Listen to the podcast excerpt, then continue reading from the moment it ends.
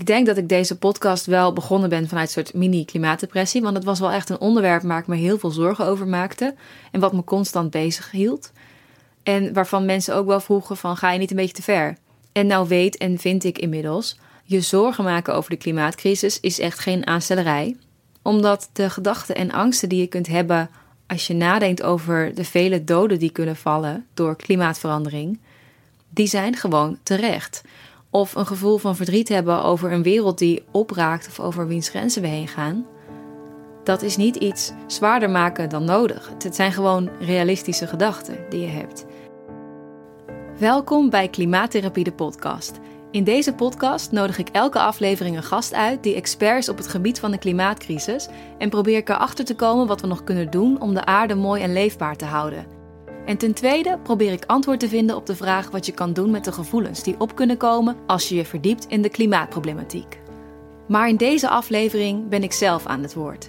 De reden dat ik een solo-podcast maak is omdat er een gloednieuw seizoen aankomt. En omdat de hele podcast eigenlijk een soort verslag is van mijn persoonlijke zoektocht binnen dit thema, had ik behoefte aan een kleine recapitulé van wat seizoen 1 me allemaal gebracht heeft. Wat waren voor mij de hoogtepunten die ik echt aan iedereen wil meegeven? Ik vertel je in de tweede helft van deze aflevering waarom het zo lang stil was hier en waar ik me op ga focussen in seizoen 2. Heel veel luisterplezier. Allereerst zal ik even vertellen waarom ik de podcast begonnen ben. Het begon allemaal toen ik in maart 2019 verzeild raakte op een Greenpeace-boot om actie te voeren tegen wegwerpplastic. Er werd naar Nestlé in Basel gevaren en dag in dag uit omringde ik me met klimaatactivisten die veel meer wisten over de klimaatcrisis dan ik op dat moment. Ik had er natuurlijk wel over gehoord en ik leefde ook wel klimaatbewust. Maar het leek nog wel een beetje ver weg. Totdat op een avond in een kroeg in Keulen uh, dat kon toen nog, een van hen mij vertelde hoe erg het kwart voor twaalf was, zeg maar. Dat door menselijk toedoen het CO2-niveau in de atmosfeer zo hoog was geworden dat de aarde als een gek aan het opwarmen was. Dat de zeespiegel steeg en zelfs zo dat als we dit nu niet terugdraaiden, er tipping points bereikt zouden worden, waardoor gassen die nu diep opgeslagen in diepgevroren grond vrij zouden komen en het verwarmende effect alleen maar versterkt zou worden, met alle gevolgen van dien. Ik was vlak daarvoor naar Peru gevlogen. Gevlogen, ja. En daar was ik in aanraking gekomen met mensen die op een spirituele manier een relatie met de aarde hadden. En ik had me daar heel erg in kunnen vinden. Ik heb mezelf altijd heel erg thuis gevoeld in de natuur en er echt van gehouden. En ook altijd begrepen waarom de aarde ook wel moeder aarde genoemd wordt. Het idee dat zij voor ons zorgt, ons van leven voorziet. Gewoon heel letterlijk, omdat ze ons alles geeft wat we nodig hebben om te kunnen bestaan zuurstof, water, voedingsstoffen uit de aarde, uh, grondstoffen om van te bouwen. Dat is iets waar ik me altijd heel erg bewust van ben geweest. En ik ben me altijd heel erg bewust geweest dat ik niet zonder de natuur kan. En niet alleen omdat ze mij fysiek geeft waar ik van leef, maar ook op een andere, meer filosofische manier. Wanneer ik in het bos of de bergen ben en heel ver over de horizon kan kijken of overweldigd word door de grootheid van de natuur, dan kan ik me super klein voelen en tegelijkertijd ook onderdeel van een groter geheel. En dat is misschien een beetje gek om zo hop tussendoor te zeggen. Maar ik denk dat alleen in de natuur zijn je zo'n soort van groot uitzoomend effect en daarmee een soort uh, spiritueel besef kan geven. Of misschien is het niet alleen de natuur die dat kan doen, maar uh, het is in ieder geval een manier waarop je dat kan ervaren zo. Goed, alle alarmbellen zijn bij mij gaan rinkelen. Of eigenlijk was het meer alsof ik verdronk in alle informatie die tot me kwam op die Greenpeace-boot. En ik denk dat ik wel in een kleine klimaatdepressie uh, ben, uh, ben geraakt. Vanwege dat besef van die ecologische crisis waar we middenin zitten, die steeds erger en erger werd. En nog meer vanwege het feit dat het leek alsof mijn omgeving hier eigenlijk helemaal niet zo mee bezig was dit helemaal niet echt wilde horen of zo. En ik dacht ook, oké, als ik al, en ik ben al wel dat ik veel, of dat ik wel een beetje op de hoogte ben van een beetje wat er speelt. En als ik al vier dagen op zo'n boot nodig heb, voordat ik dit pas echt weet, hoe, hoe gaan we dit dan ooit, hoe gaat dit besef dan bij iedereen echt landen, weet je wel? En ik weet dat je vandaag de dag om de oren geslagen wordt met documentaires over wat er gaande is. Maar dat was toen echt nog niet zo. En er werd ook nog niet zoveel over geschreven. Klimaatjournalisten, zoals je nu echt wel hebt. Dat kon ik toen in ieder geval niet direct veel vinden. Maar dat maakte dat ik me destijds nogal alleen voelde met het onderwerp. Die mensen van Greenpeace, die zag ik niet meer. En in mijn omgeving had niemand het er dus over. En vanuit de wens om een plek te maken waar informatie samenkomt en gevoelens over de klimaatcrisis besproken kunnen worden, is deze podcast ontstaan. Ik wilde grip krijgen op hoe het probleem in elkaar zit, het in begrijpelijke taal helder krijgen. Want mijn machteloos gevoel kwam ook door het gebrek aan kennis. En ik dacht destijds ook nog eens dat het nodig was dat iedereen precies datzelfde zou weten en ervaren als ik, om die transitie naar een duurzame wereld voor elkaar te krijgen. Dat iedereen doordrongen moest zijn van de feiten en iedereen vanuit diezelfde angst en liefde voor de natuur ehm, dit, moest, dit moest voelen. En daarmee kom ik eigenlijk tot het eerste hoogtepunt wat ik graag met jullie wil delen, wat eigenlijk uit meerdere afleveringen komt. Eh, ik leerde dat deze crisis wel vraagt om een herstructurering van de systemen waarin we leven, van onze cultuur, onze economie. Dus dat zoveel mogelijk mensen meekrijgen zeker wenselijk is, maar dat niet iedereen in dezelfde state of mind hoeft te zijn. Veranderingstheorieën leren ons dat je in zo'n grote maatschappelijke verandering altijd een soort kleine voorhoede hebt, de early adapters, zo te zeggen. En dat je ook altijd een kleine groep hebt met de hakken in het zand die het willen tegenhouden. En dat je dan ook nog een hele grote zwevende middengroep hebt. Die grote meerderheid, de tussengroep meekrijgen, dat is het belangrijkste. Die heb je nodig om een grote verandering in de samenleving voor elkaar te krijgen. Die kleine groep met de hak in het zand hoef je niet per se je energie in te steken. Het is wel zo dat die uh, de afgelopen tijd heel veel uh, plek ook kregen in het klimaatdebat. En dat heeft heel veel ook vertraagd. Dus het is wel zeker, zeker ook zeg maar schadelijk. Maar um, voor mij was het in ieder geval goed om te horen dat je eigenlijk het beste op die grote massa kunt richten. En dat gaf mij ook antwoord op de vraag wat ik toch moest met al die mensen die tegen mij zeiden: joh, we kunnen er toch niks meer aan doen, laat het gaan. Of mensen die dachten dat de klimaatcrisis een hoax was of dat het allemaal wel meeviel. Daar mijn energie niet op richten dus. En ik vind dat Ronne van Voorst in aflevering 4 helemaal uitlegt waarom een grote maatschappelijke verandering begint bij een kleine groep mensen die iets anders wil. Als je kijkt naar de historische grote gebeurtenissen, waarin er echt sprake was van een radicale sociale transformatie, dat is nooit begonnen met eerst de wet veranderen. Een klein groepje mensen begint ergens overtuigd van te raken. Je hebt niet eerst geld of politiek aan je zijde nodig. Dat is iets wat gaat volgen. Wat je nodig hebt is een kleine groep mensen die durft te geloven dat er iets anders nodig is en er iets anders kan. De vergelijking is lastig en het is ook echt niet hetzelfde. Um, maar bijvoorbeeld de afschaffing van uh, heksenverbranding en de afschaffing van de slavernij. Dat waren allebei systemen waarvan mensen zeiden: ja, maar dit, dit zit zo diep in onze cultuur, dit kan niet veranderen. Of ja, maar de hele wereldeconomie is op gebaseerd. En dat begon allebei met een groep mensen die zeiden: dit is fout, dit kan niet. Het is bijna nooit zo dat eerst de wetgeving verandert. Het is altijd eerst ons idee, onze cultuur over wat goed is en wat kwaad is. En wat we zouden moeten doen dat verandert. En als er dan een rimpeleffect gaat optreden, dan gaat de wet veranderen. Dan gaan bedrijven veranderen. Um, dat is de volgorde en niet andersom. En ik vind het fijn dat ik daarop kan terugvallen als mensen weer verzaken in die discussie uh, over bij wie de verantwoordelijkheid van het probleem ligt. Natuurlijk, als de politiek en de bedrijven niet meegaan, dan krijgen we die transitie niet voor elkaar. En ik ben ook echt van mening dat de multinationals heel veel fouten hebben gedaan en dat de politiek veel te traag gaat. En ik ben echt wel iemand die ook zeg maar, het systeem absoluut zeg maar, de schuld geeft. Maar zonder mensen die zeggen dat ze iets anders willen, gaat de politiek niet veranderen, gaat het bedrijf niet veranderen. Dat zie je ook bij de klimaatzaak Shell. Die zegt ook, Shell zegt ook, jullie bleven tanken. U vraagt, wij draaien het praat vind ik niet goed wat multinationals fout doen. Maar voor mij is het wel motivatie om te kijken naar welk stukje verantwoordelijkheid ik wel kan nemen. En je moet je er bewust van zijn dat dat rimpeleffect, dat dat echt een bewezen en groots effect is. Vote with your wallet. Als steeds mensen niet meer meedoen aan bestaande systemen zoals vliegen en vlees eten, dan zal dat hoe dan ook een verandering teweeg brengen door het signaal dat je elke keer weer afgeeft. Als je zegt, ik ben te klein om een stem te hebben en ik, het, eh, ik ben te klein, het heeft geen zin. En om het dan helemaal los te laten, dat is wel ontkenning van het kleine stukje verantwoordelijkheid dat je echt wel kunt dragen. Je kunt echt op een positieve manier verantwoordelijkheid nemen voor wat jij wel kan doen, wat jij kan bijdragen.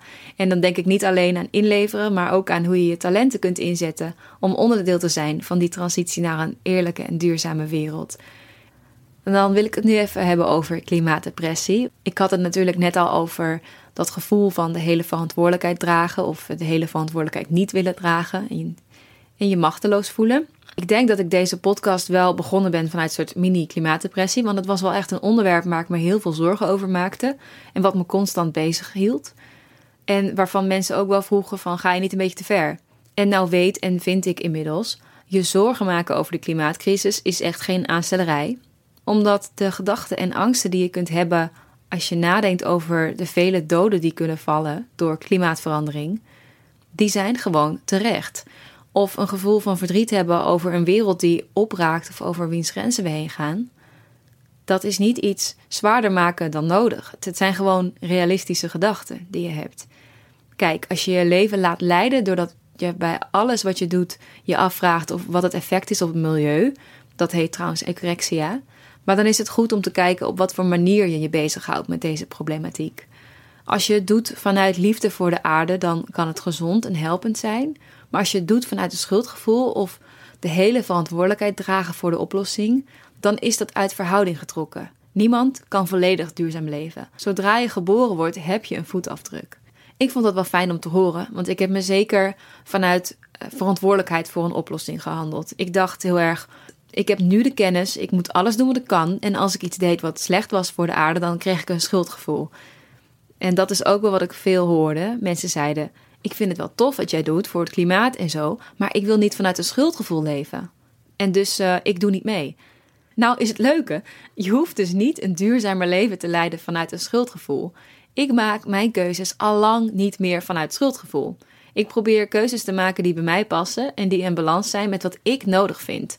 Ik vind het bijvoorbeeld heel lekker om vegan te ontbijten en lunchen. En dat vind ik ook echt heel makkelijk. Dus tot aan het avondeten probeer ik dat te doen. En ik zie mezelf helemaal niet als vegan eigenlijk. En met avondeten eet ik gewoon vegetarisch, wat ik inmiddels ook echt heel makkelijk vind. En ik denk dat ik eens in de zoveel maanden ook wel eens iets van vlees eet als het ergens doorheen zit of zo uh, snert bijvoorbeeld, uh, heb ik het nog wel eens gedaan. Een paar jaar geleden waren die keuzes om vegetarisch te eten echt heel beladen. Ik zat toen zo in het onderwerp dat ik met elke keer als ik de keuze maakte om vegetarisch te eten, eigenlijk de hele zwaarte van het onderwerp daarin meenam. En toen kwam het ook veel voor dat ik het dan soms helemaal zat was en dat ik als een soort daad van verzet een hamburger ging eten. Omdat ik dacht, ik heb hier gewoon geen zin meer in. Ik wil hier niet meer over nadenken. En ik wil gewoon weer terug naar zorgeloos en vrij die hamburger eten. Maar um, inmiddels heb ik, heb ik dat helemaal niet meer. Ook omdat ik het, um, het echt in mijn systeem zit. Dat ik echt liever vegetarisch eet. En omdat ik dus een soort van 95% regel gebruik. Dus ik ontzeg mezelf niks voor 100%. In, in niks ook, overigens. En dat werkt heel erg voor mij. Want daardoor gaat de keuze veel meer automatisch om gewoon vegetarisch te eten of vegan. Al met al denk ik dat het het beste werkt om op een positieve manier verantwoordelijkheid te nemen. Dus je afvragen welke keuzes bij jou passen, welke keuzes in balans zijn met wat jij nodig vindt en zo uit het schuldgevoel te blijven. Maar ook niet loslaten dat je wil bijdragen aan de oplossing. Dus dat betekent best dat je ook gewoon wel je best mag doen en dat het niet per se allemaal super makkelijk hoeft te gaan. Maar ja, dat je doet wat bij jou past. En dan is er nog iets wat ik wil toevoegen. Je hopeloos voelen of je moedeloos voelen of machteloos. Dat is ook een vorm van ontkenning van het probleem. Als je denkt van, oh, ik kan niks betekenen, mijn aandeel is te klein. Dat is eigenlijk ontkenning van dat kleine stukje verantwoordelijkheid dat je wel kunt dragen. Het is gewoon zoeken naar de balans tussen helemaal geen verantwoordelijkheid dragen en alle verantwoordelijkheid naar je toe trekken. En ik denk ook best dat het normaal is dat die zoektocht niet altijd uh, heel makkelijk en heel soepeltjes verloopt. Ja, dat denk ik.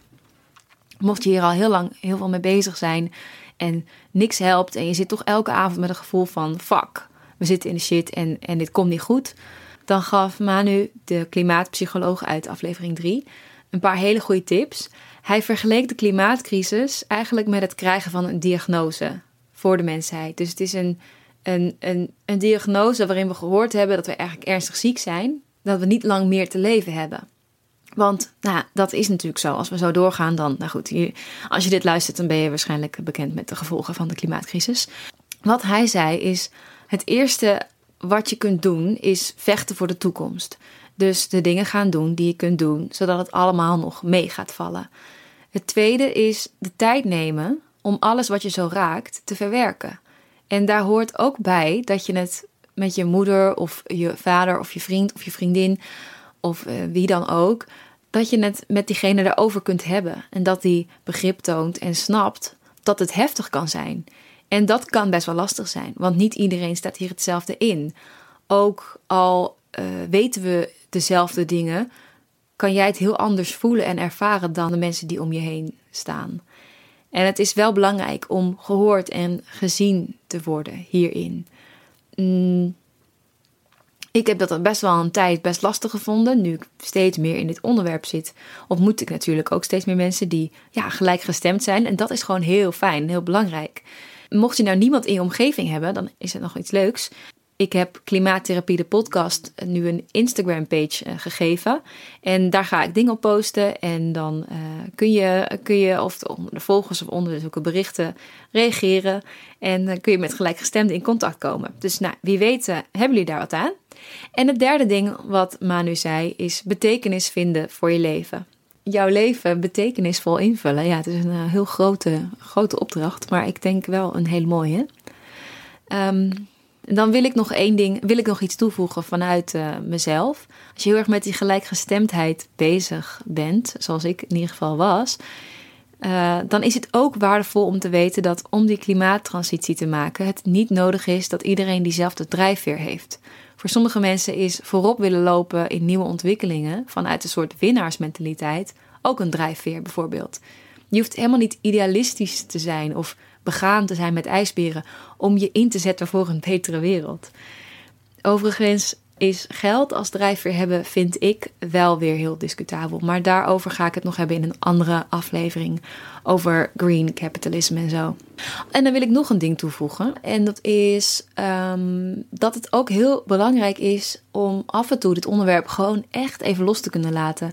En voor mij helpt het heel erg om verplicht, s'avonds in ieder geval, echt andere dingen te gaan doen. Dus ik mag van mezelf geen docu's kijken over dit onderwerp of een boek lezen over dit onderwerp. En het is ook niet zo dat ik dit normaal heel graag wel doe elke avond. Maar op de een of andere manier kun je soms een fase hebben waarin je echt even ingezogen wordt in het, in het thema of zo. En om met jezelf af te spreken dat je s'avonds of, of, of, of, of misschien het hele weekend of af en toe een hele week uh, niet bezig bent met het onderwerp, maar bijvoorbeeld uh, Sex in the City kijkt of een, iets anders wat lucht brengt in je leven, waar je gedachteloos gewoon uh, lol kunt hebben of eh, dingen kunt zien die je, die je fijn vindt, die over iets totaal anders gaan. Ja, dat is niet psychologisch een heel onderlegde tip, denk ik. Maar voor mij werkt het heel erg om, om echt met iets heel erg anders bezig te zijn voordat ik ga slapen. En um, om dit dan ook gewoon te behandelen als iets waar ik, uh, aan, waar ik mee werk. Dus waar ik, ik sta vroeg op en dan begin ik met werken en dan ben ik hiermee bezig. Maar dat ik ook stop. Dus ook zeg, en nu is dit onderwerp klaar, nu ga ik andere dingen doen. Die echt voor mij zijn. Die niet een hoger doel, een groter doel hebben. Maar gewoon echt ontspanning tot uh, hoofddoel hebben. Dus dat. Oké, ik ben er een tijdje tussenuit geweest, omdat uh, door de coronacrisis, maar ook Black Lives Matter bijvoorbeeld, er was, er was gewoon zoveel gaande in de wereld, dat ik het onderwerp klimaat even, ja, bijna ongepast vond of zo. Ik, ik heb het in ieder geval even laten rusten. Maar ondertussen is mijn onderzoek wel op de achtergrond verder gegaan en was ik vooral bezig met hoe alle crisissen tegelijkertijd met elkaar verband hielden. In de laatste aflevering ging ik dieper in op de relatie die we hebben met de aarde.